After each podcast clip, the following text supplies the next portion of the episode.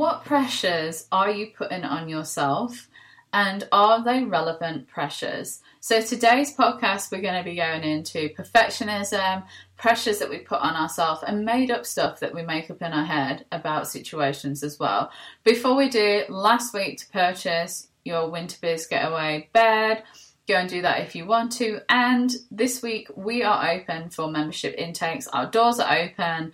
So if you're wanting to come connect with a community of women who absolutely love God, love business and leadership, and are here for you, who will get you and get what you're going through, now is your time. So I um apart from Christian Women in Business and Leadership, you might know that I also run the Automation Girl. And one of the services that we offer is memberships. Um, we've done them, we've tried several different softwares and ways of doing memberships, um, and now we offer membership setup, e course setups for business owners as a done for you service. Um, and what I found as we've been going through this kind of specialized field is as I've been working with different clients, it doesn't matter what field they're in or what it is that they're doing. They think they need to have more than what they actually need to have. And they think that everything needs to be so perfect that sometimes they get to the point where it paralyzes them. And I found that it's my job not only to build the membership and like the physical side of it, but also um, coach people through realizing that we're not aiming for absolute perfection when we're launching something. What we're aiming for is just a starting point because a membership is an ever growing thing. And I think that that's completely relevant to any business. Where we start is just the benchmark. That's not going to be where we are in five years' time. It's not going to be how, even in a year's time, things might change.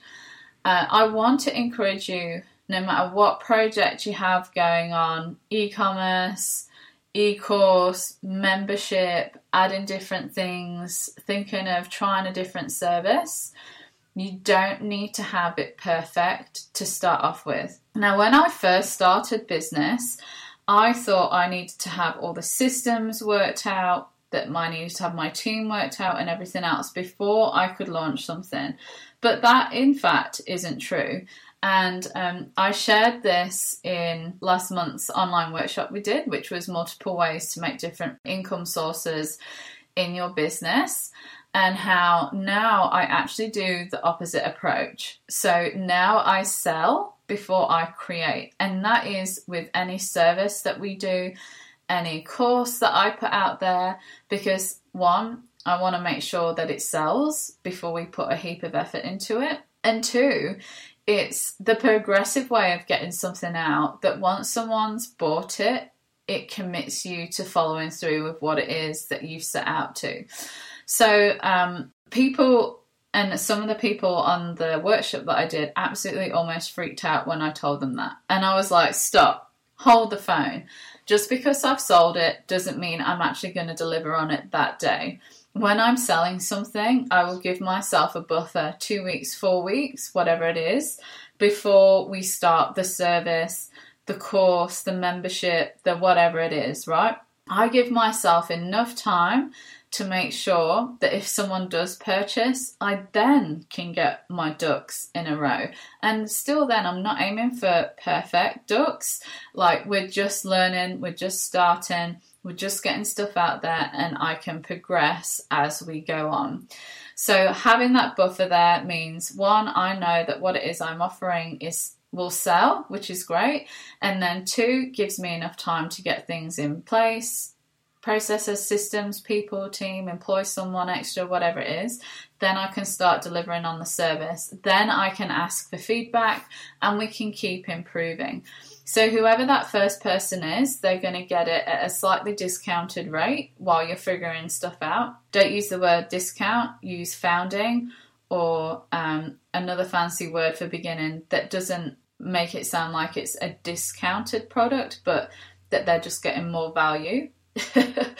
and then get their feedback. Ask what's working, what isn't working, how you think we can improve, and then keep improving on that as you go, or add it to the next course, or add it to the next resource that you're going to put out there. So, what I tell my um, customers when we're creating a membership site for them is just get maximum of three resources ready. Like if you can nail three and launch it at the same time, you're doing great. If you get one done and it's awesome, that's awesome. Like people think that they need 10 different resources and then they stress themselves out, and it's just not the case. So, just to conclude that, you need less than what you think to start off with something. Sell it first, give yourself time, let the customer know that this is going to be the kickoff date, and then get to it. Number two is what pressures are you putting on yourself, or what stories are you making up that just aren't true? Um, so when we're launching something, often we can be putting heaps of pressure on ourselves about what people are going to think and how they're going to judge. Being I forget how old I am. I think I'm 34 now. Being 34, we'll just go with 34. I am getting to that stage now where I really do not care what people think about me and what I'm here to do because I'm here to serve God. I'm here to do what He's told me to do, you know, the mission that He's given me, and my eyes are on Him. Just like Paul um, speaks to us um, all throughout. I believe some of it's in Corinthians. You know, I'm I'm not here to be judged by man. I'm here to be judged by God. Who am I to even judge myself?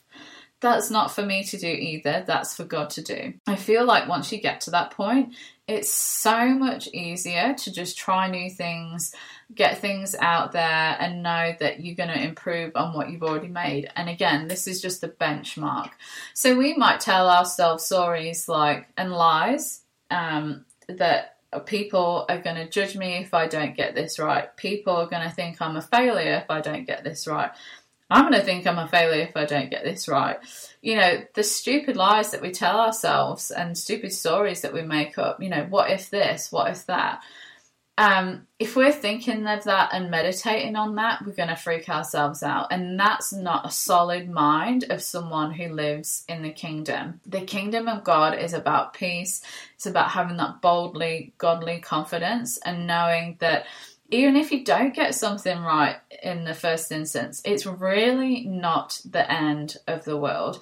And if people are going to judge you on that, like they're not worth them being in your life, being in your business, being in your membership, being in your sphere of anything, like that's just where the point where I'm at now, and the point that I encourage you to um, gracefully get to as well, so that you have that un feathered faith of walking by faith and not by sight, leaning into Jesus and trusting Him, um, and that you're willing to lead, take leaps, um, and figure out the consequences, calculate as much as you can, but just taking that risk and doing it with arms wide open and going, well, if this bad boy doesn't work, I'm still gonna live. It's just my ego that's bruised, and like screw egos because who wants to run their life from ego. Let's be present. Let's be where we are today and who we are today and who we are in God and what other people think or do. You know, screw it. Let it go. Let those expectations and pressures that you're putting on yourself go. Surrender them to God. Let Him have it. Cut them off in the name of Jesus. Do whatever it is that you need to do. And just know that God has you no matter what. The point is, you put in the effort, you gave it a go, you learn, and then we move on and we put that wisdom into what we're doing next. That's as simple as business and selling things are. It's try, test, learn. Try, test, learn.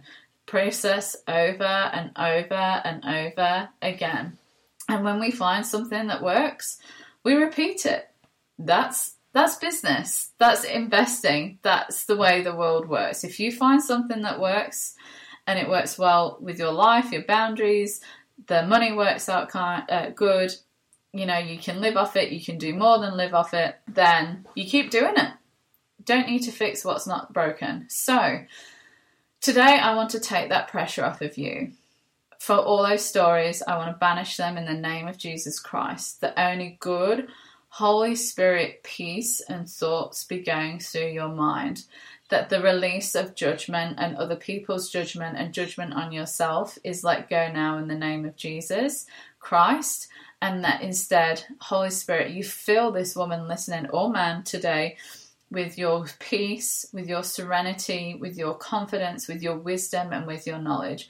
And we thank you so much for this in Jesus Christ's name. Amen.